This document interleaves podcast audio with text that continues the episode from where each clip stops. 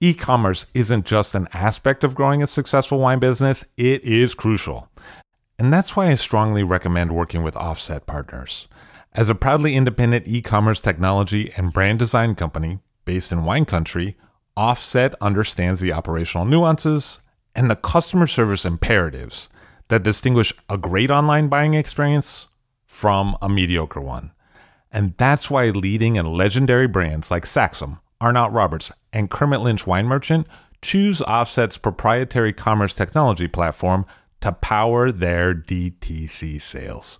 If you're an allocated winery or a high touch merchant that values an elegant, effective commerce solution for both you, your customers, and your team, reach out to the smart team at offsetpartners.com. That's O F F S E T, partners with an S.com to craft a better direct to consumer experience.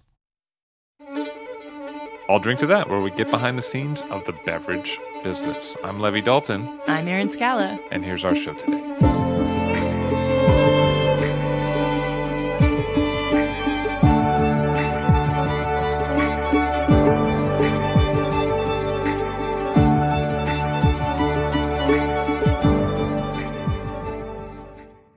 Aaron Miller on the show, winemaker at Plumpjack Winery in Napa Valley in Oakville. Hello, sir. How are you? I'm wonderful. How are you? Very nice to see you. You as well. So, Plumpjack's pretty interesting in that it is in Oakville and it's on a historical plat that's actually been a vineyard for many, many years. Yeah. The winery was built in the 1880s and the vineyards have been there for quite a bit longer.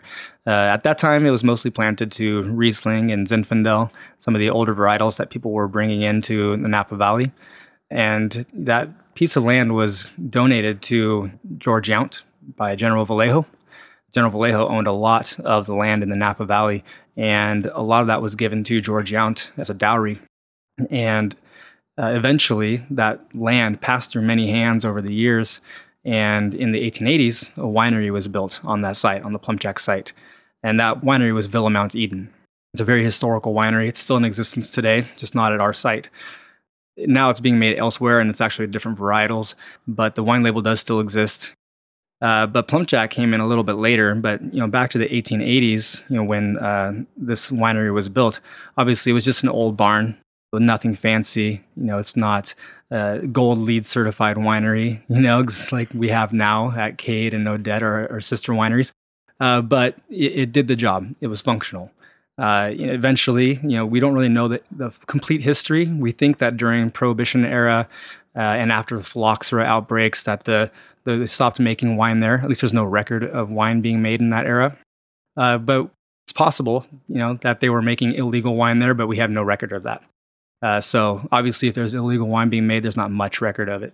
Uh, but going forward, the winery was not being utilized until the about 19 late 1960s when the McWilliams family, uh, John and Ann McWilliams, purchased the property.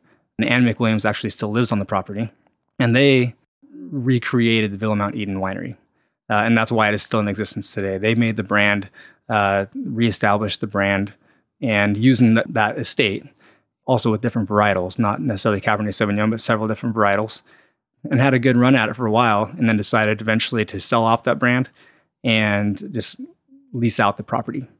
Uh, and Plumpjack came in in 1995 and started our our brand then. Uh, and in 1995, it was kind of this hodgepodge of uh, varietals.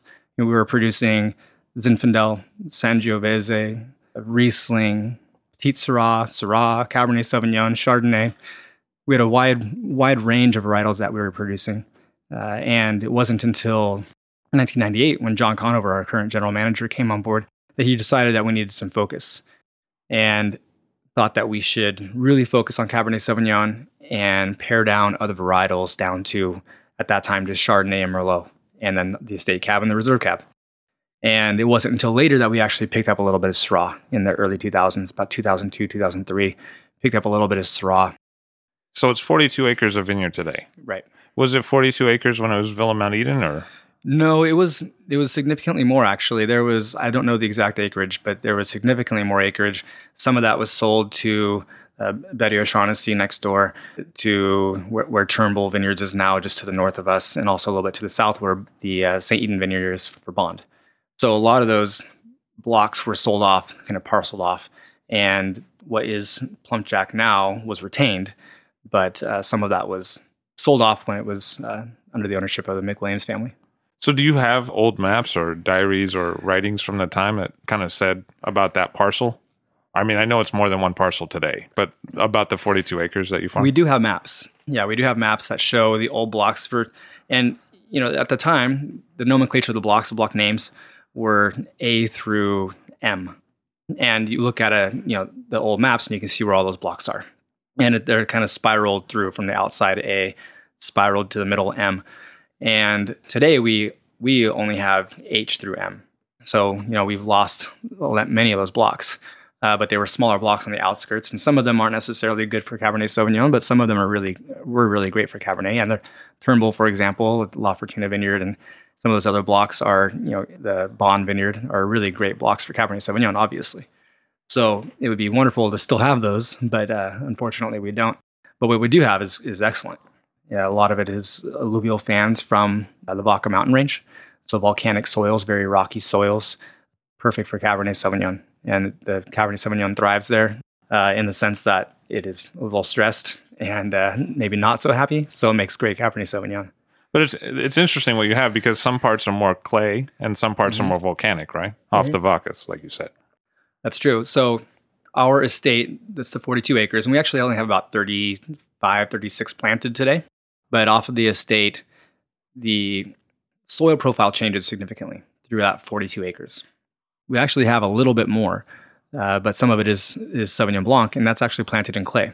So we have about five acres of Sauvignon Blanc that is planted in clay that is not good for Cabernet Sauvignon. That's on the far west side, closer to the center of the valley. And that goes to one of the other wineries. That goes to Cade, yes. So Cade makes a Sauvignon Blanc. They make an estate Sauvignon Blanc from that fruit.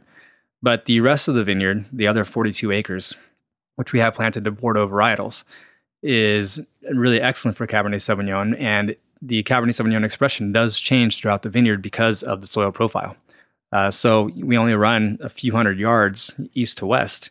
Uh, but on the east side of the estate, where you're closer to the mountain range and you have more of that alluvial fan, deeper soils, rockier soils, really gravelly soils, you get these really dark expressions of Cabernet Sauvignon. You know, the fruit is smaller, uh, smaller clusters, smaller berries, uh, just lower yields in general. And because you have those smaller grapes, when you're putting all those grapes into the fermenter, you have more skins, less juice. And so when you have more skins, less juice, you get more concentration. And that side of the vineyard tends to have that power. And that's where we source our reserve Cabernet Sauvignon from. And as you move to the west, you start to pick up more clay soils. So, so you start with more loamy soils, which is a blend of sand, silt, and clay, and then like a clay loam, which is heavier clay, but still with a lot of sand and silt as well. And when you move to those soils, you pick up more red fruit, you get a little bit of uh, more fresh herb, mint and sage, and you tend to get more elegance on the palate. A little bit more acid, a little bit lighter on the palate. And so our estate blend is actually a blend of the entire estate. So you get all of those elements in one bottle. You get a really great, nice balance, nice harmony uh, with the black fruit, blue fruit, red fruit, mint, sage, a little bit of like a graphite character as well, but some good structure, good power, and also really nice elegance. So really, when you look at the difference between the estate cab and the reserve cab from Plumpjack, both of which you make, the difference is actually soil based. The, the largest difference is soil based. The we also do other treatments as well. You know, we have different oak treatments, different aging treatments. So when I am aging the the wines, the reserve is aged 100% new oak and for a little longer, about 22, 23 months versus 18, 19 months on the estate cab. So they are a little different, but we age them differently and use different oak treatments because the wine kind of calls for different treatment. That really big, robust Cabernet Sauvignon on the east side, that darker fruit, it needs a little bit more oak for any oak to show. Um, you know, we don't want to over oak it, obviously, but using 100% new oak is actually just enough to break through a little bit. Um, but if you did that on the, the fruit from the west side, if you use 100% new oak, it would completely dominate the wine. Uh, it wouldn't show well at all. So you need to do different treatments for each of those wines. Uh, and so we found, you know, through, through, some trial and error, that the reserve can take a little bit more oak, whereas the estate needs less. But it's also like in terms of what grape varieties you use, you know, when you use the Petit Verdot, and then how you approach the pressing, right? Yeah, we because the especially the pressing, Uh, well, obviously the Petit Verdot as well, but the pressing specifically, because the fruit from the east side, those volcanic soils, is bigger. We don't use press fractions because the press fractions have more tannin. You're squeezing the grapes and you're getting more structure out of it. You're getting you're extracting more tannin when you're shearing the grapes and squeezing it. So we just use a free run for the reserve. And even with the estate, we'll keep the press fractions separate for some time until we can evaluate it and, and see how we want to use it. But the press fraction tends to help the estate because it, like I said, it does have a lot of elegance. It doesn't have as much structure. And that press fraction can actually bring a little bit of structure to the wine and help balance it. And you do a lot of press cuts. We do, yeah. We start very, very small. So we obviously we take free run. We just drain the tank, and then we do a very light pressing. And sometimes that light pressing will go into the free run. Uh, but when we start increasing the pressure a little bit, uh, I'll take a press cut and uh, be technical, but around 0.4 bars, we'll start taking a press cut.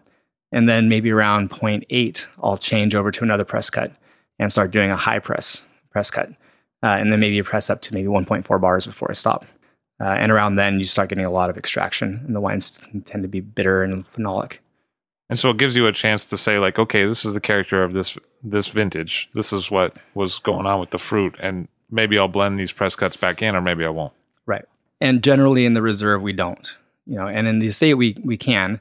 And I just need to be careful when I'm doing the pressing because if I press too hard, you can end up with a lot of phenolic bitter character. Uh, and so we try to avoid that. And you can see that early on. So you do your first, you know, your first couple of ferments and get press fractions from those ferments. And you can see if you overdid it. And you can use that as somewhat of a guide for future blocks, you know, future fermentations, uh, but not completely. You can't just trust that on blind faith because each block is going to be a little bit different. The soil profiles are slightly varied uh, throughout the vineyard, even when you're in you know that volcanic soil. One block is going to be a little bit different from the next. And on top of that, you had different clones, uh, different pick dates, different levels of ripeness, and they just behave a little differently in the fermenter. So you can have extract a little bit more in the fermenter or a little less, and you're going to have to approach your press a little bit different because of that. So if I see that I've at a certain pressure, it's a little too much going forward, I can just be a little more careful around there and, and make sure I don't uh, take too much. How is the ripening different on volcanic versus clay loam? Are the are the first of all, let me ask you, are the rows in the same direction? The rows are not entirely in the same direction. So once we started replanting, some of the older blocks are about 25 years old, and they're not quite north south. They're more actually perpendicular to the Oakville Crossroad. Uh, so that's kind of how people planted then. Just you know what made the most sense as far as uh, what is easiest convenience. Uh, but now we're seeing if we turn the rows a little bit and do true north south, we get better results. So a lot of the west side is still the older vineyards and in the more convenient row orientation, whereas the east side we've been replanting, and most of that is true north south. So it is a little different there. But the soil profile does affect the ripening significantly. So we just on this small block in 40 acres of land, uh, we have a difference from the east side to the west side generally of about three weeks from harvest times. And so that's a long time. That is, that is I mean, that is a long time. Napa standards, right? That's a long harvest period, right? For one vineyard site, that's a pretty long harvest period. Yeah. And that's because of that soil profile. Those volcanic soils have more stress and there's smaller yields and those those grapes ripen faster. But the fruit on the west side, the heavier soils ripen a little slower. So you have to wait a little bit longer to get more pyrazine degradation, more fruit building in the in the grapes before you really get to where you want to be as far, as far as ripeness for picking. So you do have a host of different Bordeaux grape varieties planted on a property in red, and when you work with those different grape varieties, what are you finding in those different parcels? Actually, we only have uh, Petit Verdot and Cabernet Sauvignon. We just planted some Malbec, and it's very young. We have harvested a couple of times, but we haven't used it in Cabernet Sauvignon yet. I've used it in Merlot. Uh, but the Petit Verdot we've had for quite some time, and it adds a lot. We only need to use a little. We only have uh, one and a half acres planted on the estate, and it works really well with our wine. And sometimes we use it in the reserve, sometimes we use it in the estate, sometimes we use it in both. It just depends on how it works with that wine and the quality of the of the Petit Verdot in that vintage. Uh, it's just like any other wine, any other varietal. Sometimes it does really well in a vintage, and sometimes it does a little more more poorly. And it doesn't respond necessarily the same way as Cabernet Sauvignon. In a good year for Cabernet Sauvignon, Petit Verdot isn't necessarily going to be really nice. You know, it could actually perform a little little uh, worse. So, but alternatively when the cab in that area is not as good, sometimes Petit Verdot is great. So you have to really try it and and see how you want to use it. Um, and generally, we use a little bit in both because uh, it does help the, both blends, and it usually is a really nice varietal for us. But we have to determine how we want to use it, and and to do that, I just do a lot of blends, a lot of trial blends. So I'll just take a small percentage of Petit Verdot. You know, I'll make uh, start my reserve blend, for example, just by trying a few different blocks that I think on their own are excelling, and I will take those blocks and start blending them together and just do blind tastings and then come up with kind of a base blend, just a small blend to begin with, and then see how I can work Petit Verdot in, if I can work Petit Verdot in. Uh, the Petit Verdot has a lot of color, a lot of structure, and some nice aromatics that can work really well with the wine. And because of all that color, it actually adds some uh, long term stability as well to structure and color. So uh, I like to use it when I can because it can add a little bit of stability when you're blending it with the cab. But uh, it doesn't always work. And so we'll start with just one, two, three, four, five percent and see if that works. You know, maybe just try five different blends from zero to even 10 if I want to see what the extreme does. Uh, generally, I wouldn't use that much in the wine, but sometimes it's good when you're doing these trials to see what an extreme does to see how it really affects the wine and then back off. So generally, we're usually in the you know, two to six percent range, you know, sometimes seven. So, but it does add a lot to the wine. When you sit there with trial blends, what's in your mind? Like, uh, is there an idea of what Plumpjack is, or is it an idea to get a certain vintage character of that year? Eh, what's important? Those they're both important. Those are all very important. So obviously, we want to keep the Plumpjack style. I don't want to make something that isn't Plumpjack. So I want to make sure that the Cabernet Sauvignon has those typical Oakville and Plumpjack Estate characters. Uh, at the same time, I want to make the best wine that I can from that vintage and, that, and that's kind of where I start with those two factors: the best wine for the vintage, and is this wine Plumpjack? Uh, when re- you measure that best part, what's that be- like? What's that based on? Is that a, a tannin signature or a fruit signature? It's richness of the fruit, yeah, the richness of fruit and, all, and definitely structure as well, but just nice balance. And generally, I'll just start with the reserve and start building the reserve and try to get the best blocks in that vintage from the estate and start blending those and see, you know, how how much can I blend and still have it be the best? You know, because once it starts, you know, not being the best blend anymore, then obviously you've gone too far and you've made too much. So you just kind of start from you know with minimally with as little as you can and build from there and see how much you can make of the best you know with the reserve and then start working on the estate after we do the reserve because we want to retain the best blocks for the reserve, and then what's left is generally going to be the estate. So you used to work as an enologist at Groth, and that's also based in Oakville. So right. when you look at that Oakville fruit versus the Oakville parcel that you work today, did you notice anything about Oakville as a whole, or or the differences between those two? There's a lot of variability throughout Oakville. Uh, so you couldn't really compare them. They're not the same soil profiles uh, at Groth or at Plumpjack. Uh, as I mentioned, Plumpjack has that alluvial fan, so a lot of the soils are that volcanic soil. The Groth soils actually, it they're it's kind of a strange phenomenon. And uh, I was talking to David Howell, uh, who wrote the Winemaker's Dance, and he was saying that the, those soils shouldn't be there. Really, I mean, it's those soils got there from basically like Pope Valley because of the ice age. Uh, not that the glaciers were bringing soils down the valley, but because the the ocean levels were so low that basically like how the Grand Canyon was formed. There was more gravity, there was more water being pulled down the valley, and it was just ripping through the valley and pulling soils from further north in the valley down into the ocean. And much of those soils just went out into the San Francisco Bay, which was pretty far inland at the time because the ocean was pretty far out. And a lot of the soils were deposited out in the ocean, but some of them were deposited in different places throughout the valley. And Groth is one of those places. You know, Groth had these soils deposited from those northern regions in the Napa Valley, and they're nice rocky soils, but they're also surrounded by more loam and more clay. So they, in a, in a sense, got very lucky when they bought that piece of land because it shouldn't necessarily be there, that those soils, but they are. So, is there a big difference between east, west, and center Oakville in terms of conditions for growing?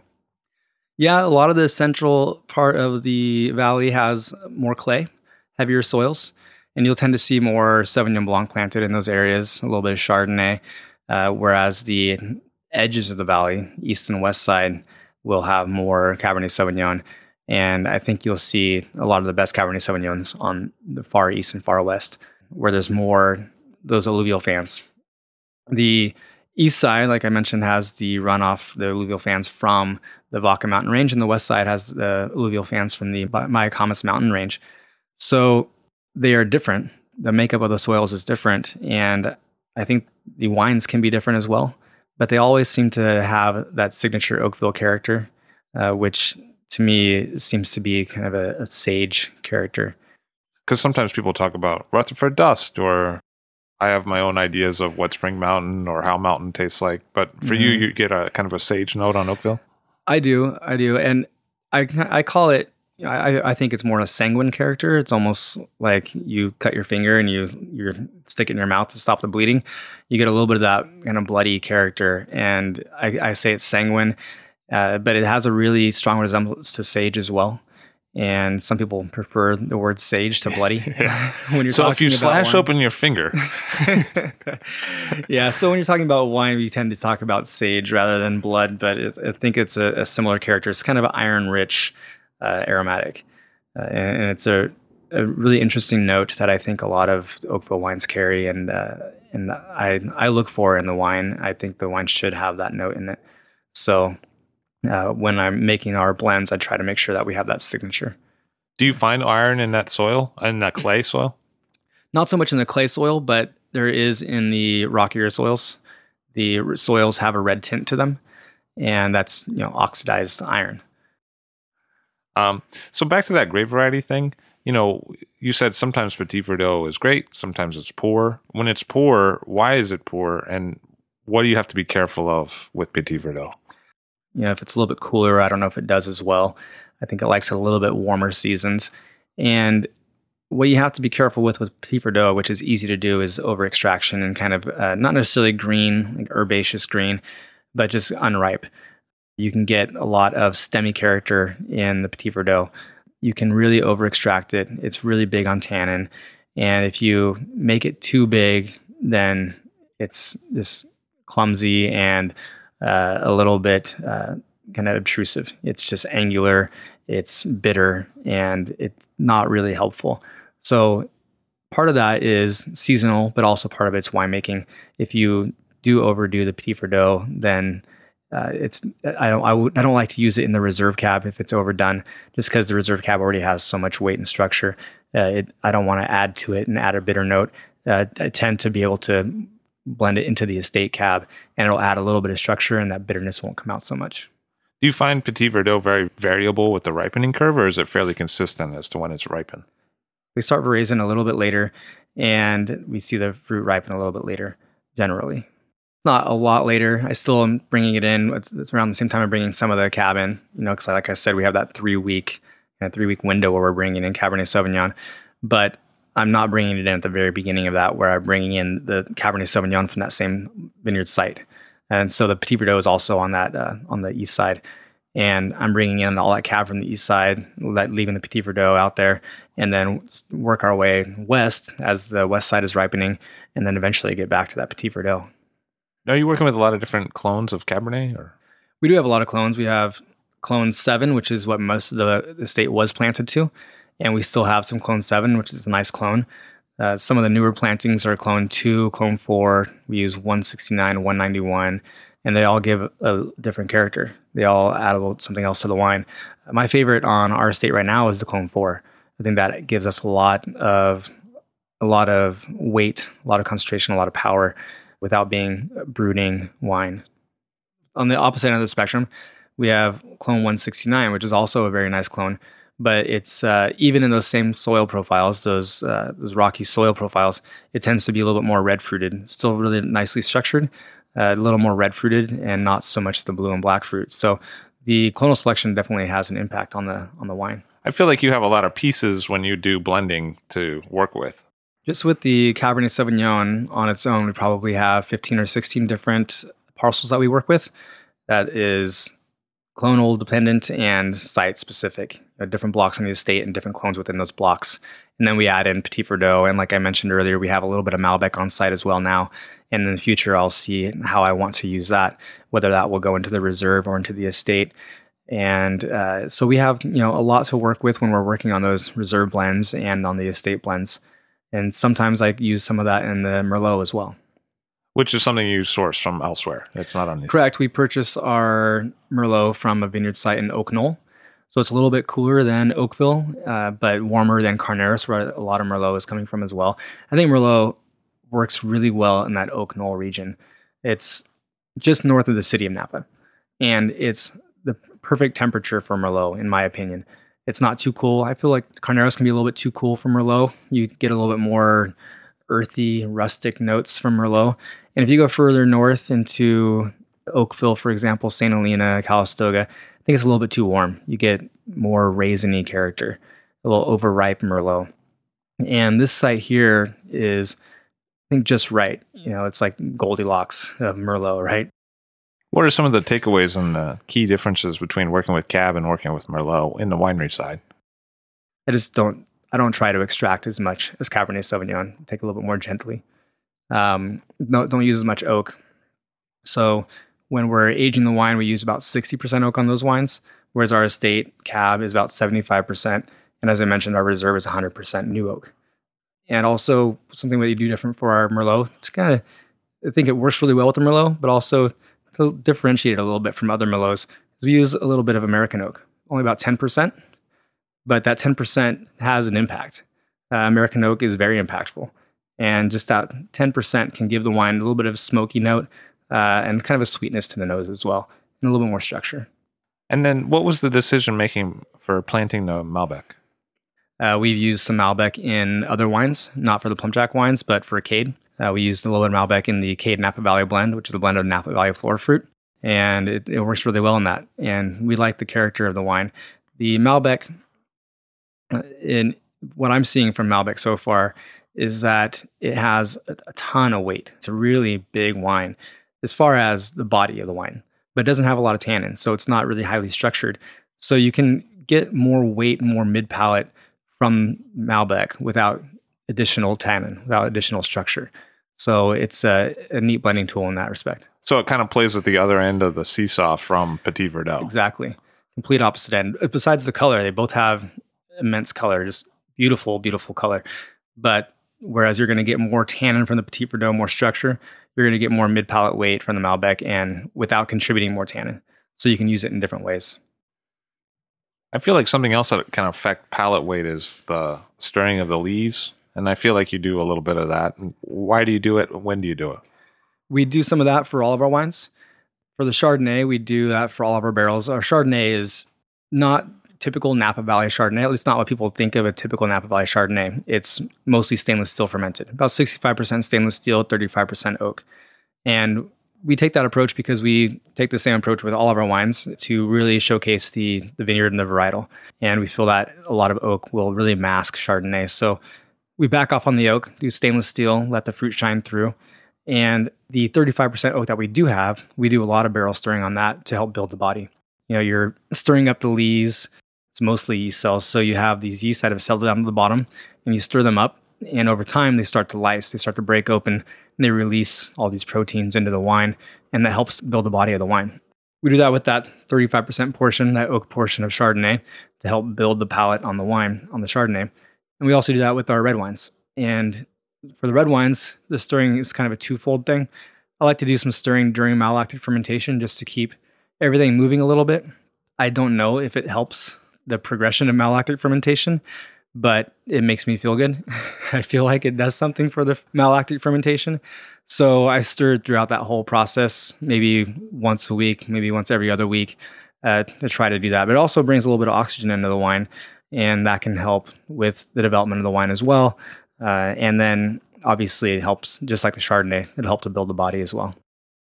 And you did work with Randy Lewis, and he's known for doing a lot of lees stirring on Chardonnay. Although your Chardonnays are so different, I wonder if right. you picked up anything while you were the assistant winemaker at Lewis. For the Chardonnay specifically, yeah, of course, uh, I took some of that with me. I don't do malolactic fermentation like they do, and I don't use as much oak as Lewis does.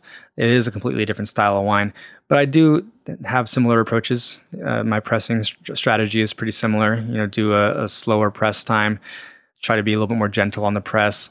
For Chardonnay, go gentle and slow, almost like a champagne cycle where you're really gentle, really slow, and you just press a little bit at a time, let off the pressure, press a little bit more, let off the pressure, and you just keep doing that for a few hours, you know, so it's a little bit slower press time. Uh, and then in barrel, although I don't do malolactic fermentation, I do stir them quite a bit so that I can build the body. And, and I think that's really one of our only opportunities to the build body in that wine because it is only 35% barrel fermented. So the stainless steel fermentation portion doesn't have as much weight, as much body.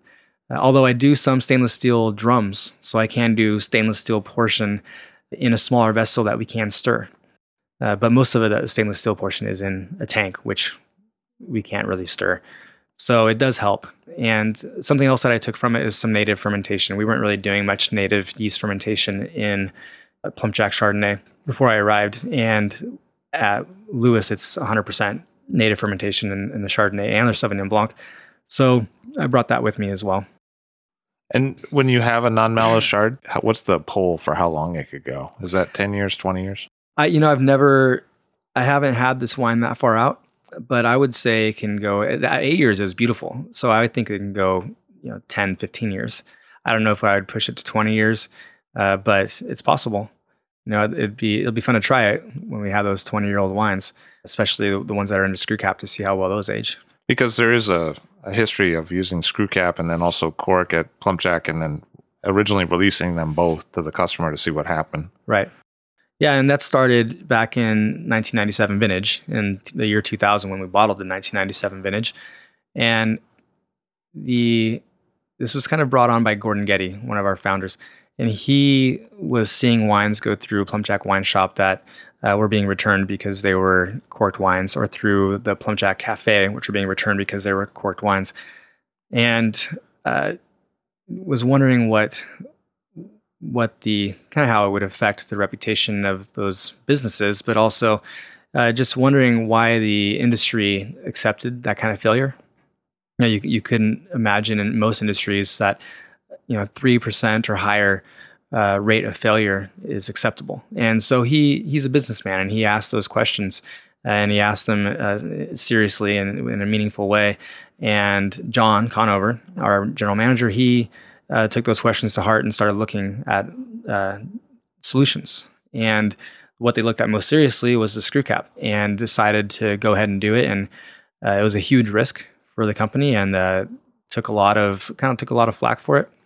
got a lot of hate mail basically. Oh yeah, people that the cork suppliers weren't so happy with them. Not, not as, it was consumers, you know, people that thought that you guys are ruining this brand. You know, you guys are destroying this brand, and you're going to fail. And uh, you know, they signed your mom. Yeah, right. Yeah, like, exactly. Mrs. Getty.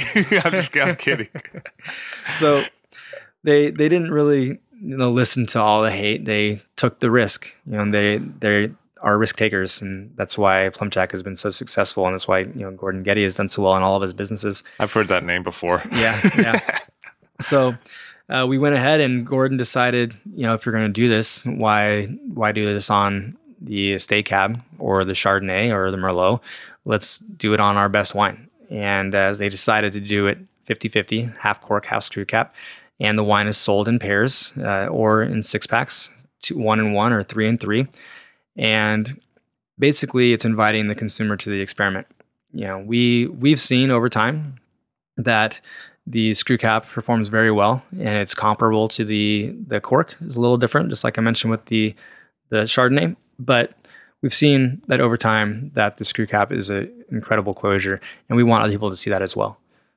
So when you know you're going to bottle under screw cap, as you do, does that affect how you make some decisions earlier in the life of the wine?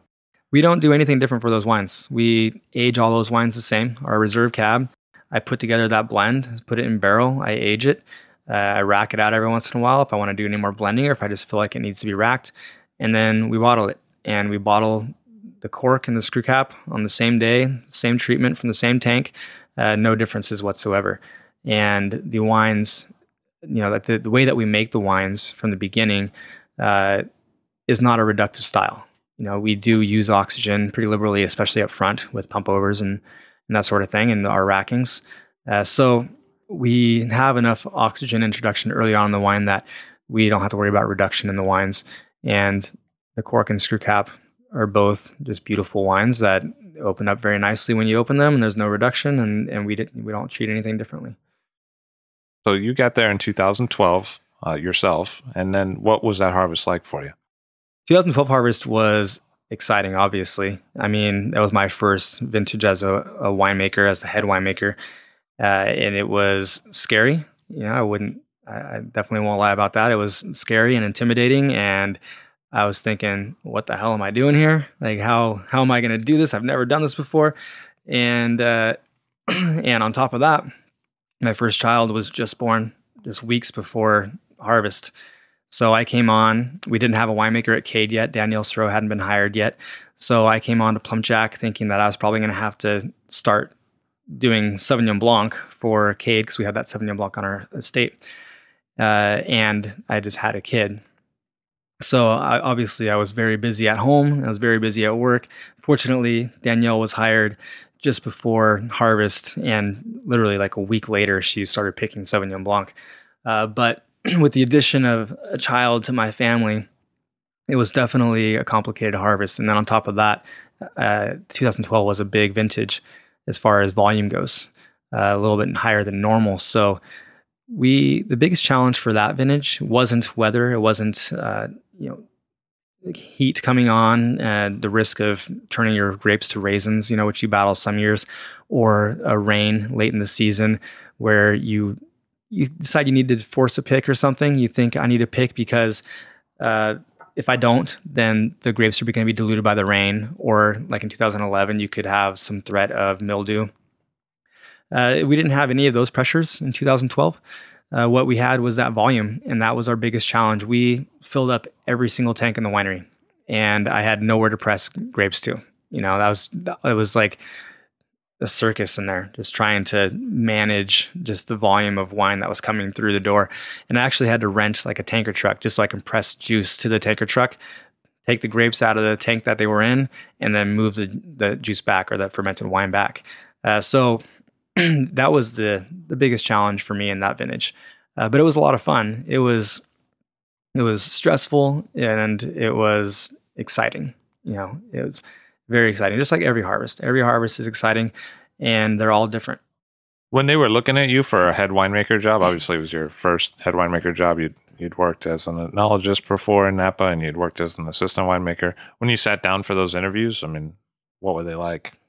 It was pretty intense. We the Plumpjack team, the Plumpjack group, is really into culture and company culture, and I interviewed with about twelve different people because they want to make sure, first of all, that they think that everyone thinks that I will fit into company culture, but also they want me to know who everybody is and make sure that I am comfortable with company culture and that I want to be within that culture. And so that was a big part of it was uh, just personality and, and culture. And I don't know why they chose me, to be honest with you.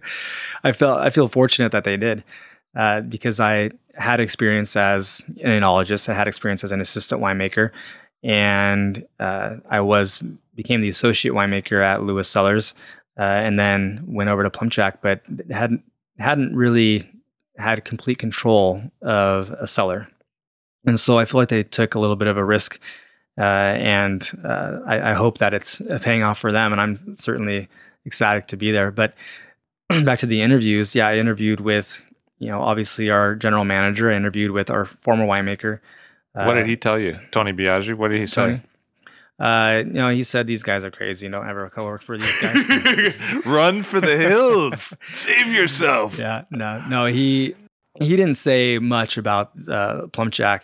He talked a lot about the just, well, at least not about the culture and the company. He talked a lot about the winery. Uh, and just wanted to know a little bit about my experience. But we walked through vineyards. We just, you know, kind of looked at things. He actually helped to mentor a little bit early on. We actually retained him as a consultant for a, a number of years. And still, if I need any help, I can call on him. Uh, but that first year was definitely integral with him. He came to the winery weekly and we talked for an hour, two hours, just about questions that would pop up for me, kind of flow the winery, you know, best way to you know set up the, the crush pad and how to you know go from going to tank and just kind of flow the winery. What vineyards are ripening faster? What kind of character I expect to see out of different vineyards, uh, and how to best use those vineyards in different blends, not just with our estate, but with some of our purchase fruit as well. So he was really big, really helpful with all of that, and it really helped. I think it was smart by Plumpjack because it really helped to make the transition more seamless uh, and it got me hitting the ground running very quickly uh, to have that resource. Uh, so it was very wise. Uh, but yeah, I did interview with him, and and I don't, I don't recall exactly what we discussed, but uh, but I see why they do it, and I'm I'm glad that they did. So then, what were the subsequent harvests like? And uh, thirteen, much different from twelve. It's actually average yields, so you know it was a little bit easier to manage as far as volume goes. but it was it did have its challenges. And the challenges in 2013, I think, was the potential to over extract. The wines were big, the grapes were big. Our Valley Floor Oakville fruit behaved a lot like mountain fruit. You know, we had to use some of the same techniques as Danielle would use up on Howell Mountain. And it was really great to have her as a resource, actually, because she had, you know, just a previous harvest experience at Howell Mountain, but she had some experience with Howell Mountain fruit at St. Clement, where she'd worked before. So having her as resource was really valuable. And uh, I approached that vintage similar to I would you would Howell Mountain. And basically, what I did was press a little bit early. So the grapes were giving so much tannin to the wine so quickly that if I was to ferment to dryness uh, in that vintage, I would have wines that were just unpalatable. They were extremely aggressive. Uh, and so we saw that very early on, just the first fermenter, we saw just how quickly we were getting extraction. And so we pressed it early. And most of the lots in that vintage we had to press early. And for me, early is four to eight Brix. And so I press it and then put it back in tank, keep it a little warm, and let it finish fermenting in tank before barreling down. Um, Mountain, for example, that year though, in a normal vintage, they're probably pressing between four and ten Brix, but in that vintage, they were probably pressing upwards of ten to sixteen Brix because they were getting the same phenomenon, really fast extractions. Uh, so in 13, the challenge was really just keeping the wines in check and not overdoing it because it was a year where you could easily over extract. Uh, 14 was similar in that regard, but not to the same degree. 14 did have some uh, some wines that were very easy to extract, uh, but they had others that were a little bit more challenging that we actually had to go dry a little bit. And we did maybe a couple, maybe two extended macerations to actually draw a little bit more out and kind of build weight and uh, soften the structure a little bit, you know, and get a little bit more structure, but also to change the structure to be a little more soft. Uh, so we had to take a little bit different approach in 14. And 15, like you mentioned, was just a really short crop. And actually, it, it was as uh, a human, it was great because it was so easy. We didn't have to work hard. We didn't have really long hours. We weren't working 16, 17, 18 hours a day, seven days a week. You know, we were working 12 hours a day, seven days a week, uh, which is really manageable. So as a human, it was it was great. But for our business as, as a winemaker, it was disappointing to have such low yields.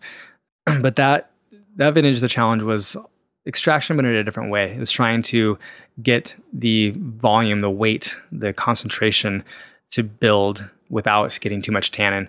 They weren't really extracting at kind of the same rate. You know, you're getting a little bit more tannin and less weight. And so, you know, we had to just change the strategies a little bit, do warmer ferments up front to try to get more of the concentration and more of the weight without getting seed tannin. You know, you get a little more seed tannin when you do warmer extractions uh, after you have ethanol in the wine, after you have the alcohol. So after you get through some of the fermentation, you'll start getting some seed extraction. And so we tried to get most of our extraction on the front end, and then again pressed just a little bit early, so we weren't getting the seed tannin. That sounds like a range of vintages that you know had some diversity.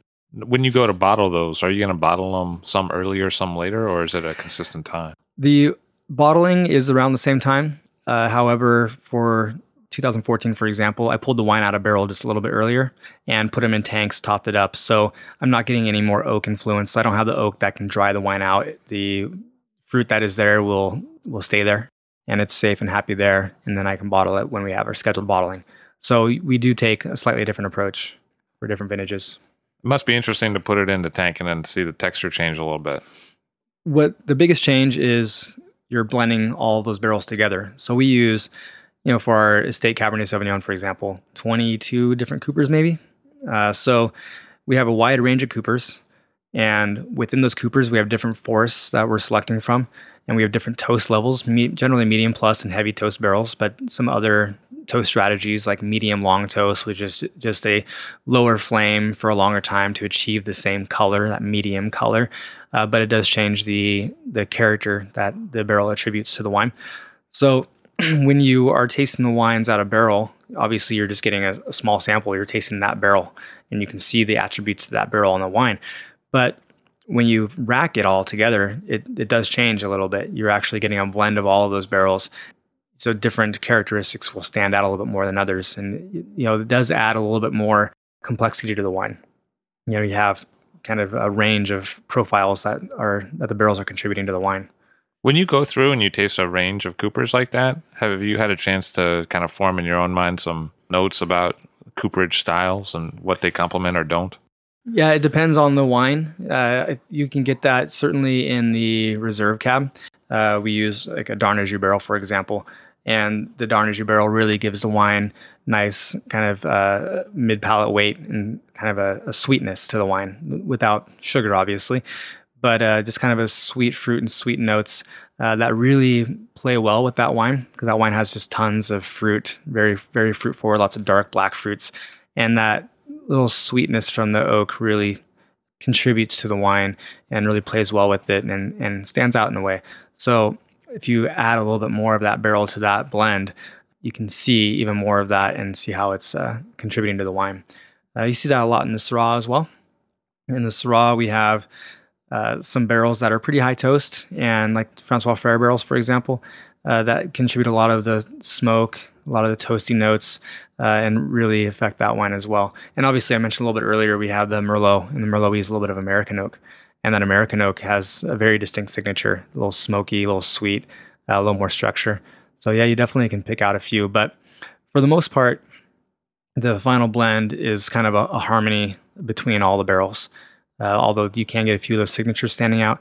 So Syrah these days, I feel like a fair amount of people use whole cluster. Is whole cluster a part of anything that you do? Any of the wine? Yeah, we do some whole cluster in our Syrah. Uh, for me, it, what I like about Syrah, what I would love to emulate for Syrah would be a Northern Rhone style. Those are some of my favorite wines in the world is Northern Rhone.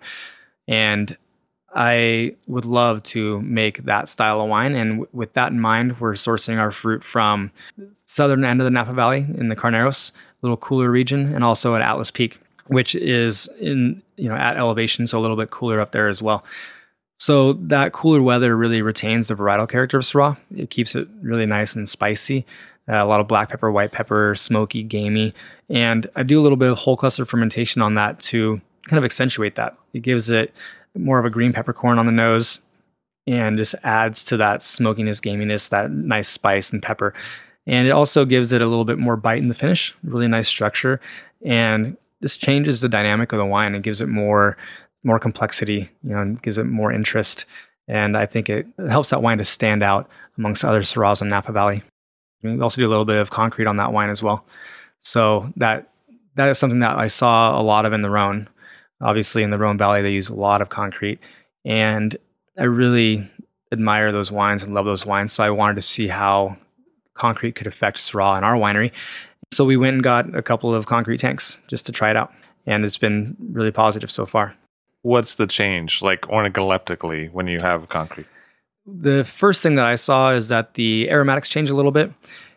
Uh, the fruit isn't as forward in the concrete fermenter the I, I, feel I don't know if it's the the minerality of the concrete vessel that is uh, covering the fruit a little bit, or if it's the interaction of oxygen because concrete is a little bit more porous. So you have air kind of micro oxidizing the wine during the fermentation, and it could be that that little bit of oxygen that you have during the fermentation uh, is removing some of the fruit. You know, so just like during aging, when you have you know over time oxygen coming into the bottle, uh, the the wine ages and the fruit diminishes a little bit. And so I don't know if it's if it's that or if it's just the kind of inherent nature of the vessel because it is concrete and it adds that kind of minerality character. But I feel that uh, at least in my perception and also from some research that I've seen that that little bit of oxygen that is coming into the ferment as well helps to stabilize the tannin and the color I didn't know that about the color part. Hmm. That's interesting. Is it a egg shape or a rectangular? No, it's actually kind of conical. It's uh, it looks more like just your stainless steel tank. It is cylindrical but kind of tapered, so it's almost conical but truncated conical. Uh, so um, you know the the walls as you're going up become narrower. Oh. You know, come in on come in a little bit. So that helps to push the cap down a little bit. So you have a little bit more submersion of the cap. And I don't know if that helps with the stability of the concrete or not. I'm not sure why uh, why they did that in the first place, or if it was just because they wanted to have that that angle on that taper to the tank to help to push down the cap a little. And what about pressing for Syrah? Depends on the fermentation. So when I'm doing the whole cluster fermentation, for example, I do a very light pressing because the stems can have so much tannin. And if you do a heavy pressing on that, you really overdo it and th- that wine I generally am pressing off a little bit sweet anyway because the the stems can become too dominant. Uh, so I'll press that off a little early and do a little bit lighter pressing. Uh, for the concrete and stainless steel fermentation, I do more of a typical press cycle where I'll take a, a few fractions, maybe two fractions really, and set those aside for a little while and see how we want to play with those. But I, I, just just don't go too heavy. Just tasting the press fractions as we're going, and once I feel we get to a point where we have we have too much tannin, then I'd stop the press. So you made some changes in your time there. Specifically, it sounds like more with the Chardonnay and the Syrah than the Cabernet program. Yeah, that's probably true. The when, when I arrived, I mean, my goal wasn't to change the wine. Uh, the wine is a fantastic wine. It's reputable. It has a huge following. So I didn't want to come in and change anything. I didn't want to change the style of the wine. I probably would would have not been doing my job if I would have changed the style of the wines. So what I just wanted to do was try to elevate the wines in some way. And uh, one of the ways that we did that was through some of this experimentation with concrete vessels and uh, oak tank, but also making some better efficiencies in the cellar, such as adding a better heating system to warm the tanks during fermentation so we can get higher temperatures early if we want to do something like we did in 15, where we want to hit peak temperature very early in the fermentation so we can try to get more volume out of the wine before we get that tannin. So, you know, that was important, I think, in of elevating the, the quality. But I want to do that without uh, changing the wines. I still want the wine to be true to Oakville. I want to make that Oakville Estate Cabernet Sauvignon, that Oakville Reserve Cabernet Sauvignon, and I don't want uh, to deviate from that. So, making that transition from associate winemaker to head winemaker, what are some of the key things that have become important in your life that maybe you didn't realize originally? I've always been a very organized person, which is why I think that I have any success at all. Uh, some people can just kind of fly by the seat of their pants and just take whatever happens. I feel that by being organized and prepared, I can take whatever happens. Uh, I, you know, kind of plan for the best but expect the worst, you know. So I have all my preparation uh, going into harvest and I'm ready for the way it's supposed to happen. Uh, but by being ready for the way it's supposed to happen, the way I think it should happen, uh, I'm also ready for when things go differently because they always do. It, it, never happens the way that you anticipate uh, that it should, at least. So being organized has really helped me to to succeed, and also building a team has been very important. And I and I have a, an assistant winemaker that has been with Plumpjack for a number of years, seven, eight years. and uh, he is also very organized and has been integral to the, the success at Plumpjack. So uh, having a team member like that has been very helpful. Um, so you know those those are obviously very important. Uh, what has changed over the course of that time is just my you know my personal life having uh, two kids since I've been at Plumpjack. You've been busy. I have been busy, yeah. So two kids since uh, I had one in uh, my son in 2012 and my daughter in 2015. Congratulations! Yeah, thank you. Yeah, and it's been very exciting, but it's obviously changed uh, you know my priorities and uh, and home life has become very important to me, uh, much more important than it has ever been. So um, I try to be as efficient as possible, you know, in the cellar. Uh, I, I don't want to spend 16 hour days in the cellar, um, but obviously sometimes it calls for it. And, uh, and I want to do the best what job that I can, make the best wines that I can make. And if I need to be there 16 hours, 18 hours, then I'm there. Uh, but I try to be as efficient as possible so that I can make sure I can get home to see my family. Unfortunately, during harvest, I don't see them very much. Uh, my kids, especially, because they are young and they sleep a lot, which is great. Uh, but sometimes I leave in the morning before they're awake and get home uh, after they've already gone to bed. So uh, harvest can be a little bit more challenging now than than it ever has been, just because uh, I don't get to spend that time with my kids. Generationally, would you say it's become easier or harder for someone to move from the bottom of the ranks coming out of viticulture or uh, enology school into head winemaking role in, in the Napa area? I think it's becoming more challenging. Uh, the number of people coming into the valley to make wine is is just exploding, and there's not a lot of growth in the Napa Valley right now. And uh, we have a lot of wineries there, but there's not a lot of new wineries. We have a handful of new wineries a year, so you really have to wait for those opportunities. When I started just 10 years ago in my first full time job in Napa, after I did some internships and after I did some schooling, uh, I got my master's degree in viticulture and enology. Uh, at that time, I was able to come into Groth and get a job as an enologist right away and spent three years there. Did the enologist job for a while, learned a lot in the cellar as well, but did a lot of lab work. Worked closely with the assistant winemaker, and the winemaker was able to pull a lot from them as far as uh, strategies and planning goes, and uh, you know just how to ferment, uh, some pressing stuff, but um, uh, a lot of just cellar work. And from there, went to Lewis as their assistant winemaker, and was able to progress from there to associate winemaker and then winemaker at Plumpjack. And I think now it's a little bit more challenging for people to make those leaps because oftentimes people are starting with a master's degree uh, in the cellar doing harvest work oftentimes and trying to turn a harvest position into a full-time position and then working from the cellar to an enologist position or to a cellar master position and then to uh, assistant winemaker and winemaker. So there's added steps on the front end now.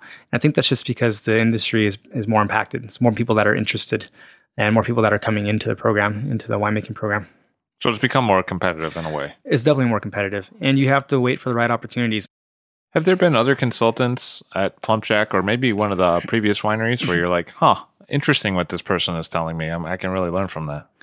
Uh, well, like I mentioned earlier, I learned a lot from Tony Biagi about that facility, about those vineyards, and gave me a lot of insight. And so that was very helpful. And and a lot of the strategies that we use at Plumpjack aren't necessarily strategies that I use elsewhere the fermentation strategies aren't necessarily the same. Uh, at Lewis, so we did slightly cooler fermentations, you know, 87, 88 degrees. Uh, whereas at Plumpjack, we pushed it a little bit harder on the front end and then back it off later. So rather than doing 87 and then dropping it down to maybe 84, letting it cool naturally down to 84, 80 degrees to finish fermentation, you know, we push it, we push the limits around 94 degrees, um, sometimes 95 degrees, and then cool it down uh, rather than letting it cool down. Cool it down to the mid 80s or even lower if we don't want any more extraction or want much less extraction. So that strategy was something that I hadn't used elsewhere, and that's something that that I learned from uh, Tony just in the time that we we had spoken during his uh, consulting time with us. What do you think, or what did Tony say the benefit of that would be in terms of taste? Mostly avoiding seed tannin, getting as much extraction on the front end as you can before you had ethanol in the wine, trying to capture the weight and the density of, of those grapes rather than the tannin. Uh, so you're going to try to build a wine that has good structure, but isn't aggressively tannic, doesn't have that seed tannin, and has nice weight, nice body. Aaron Miller of Plumpjack has been pushing the envelope in Oakville. Thank you very much for being here today. Thank you. Aaron Miller of Plumpjack Winery in Oakville in the Napa Valley. I'll Drink to That is hosted and produced by myself, Levi Dalton. Erin Scala has contributed original pieces. Editorial assistance has been provided by Bill Kimsey. The show music was performed and composed by Rob Moose and Thomas Bartlett. Show artwork by Alicia Tenoyan. T-shirts, sweatshirts, coffee mugs, and so much more, including show stickers, notebooks, and even gift wrap, are available for sale if you check the show website, illdrinktothatpod.com. That's I L L drink to that P O D.com, which is the same place you'd go to sign up for our email list or to make one of the crucially important donations that help keep this show operating. You can donate from anywhere using PayPal or Stripe on the show website. Remember to hit subscribe or to follow this show in your favorite podcast app, please. That's super important to see every episode. And thank you for listening.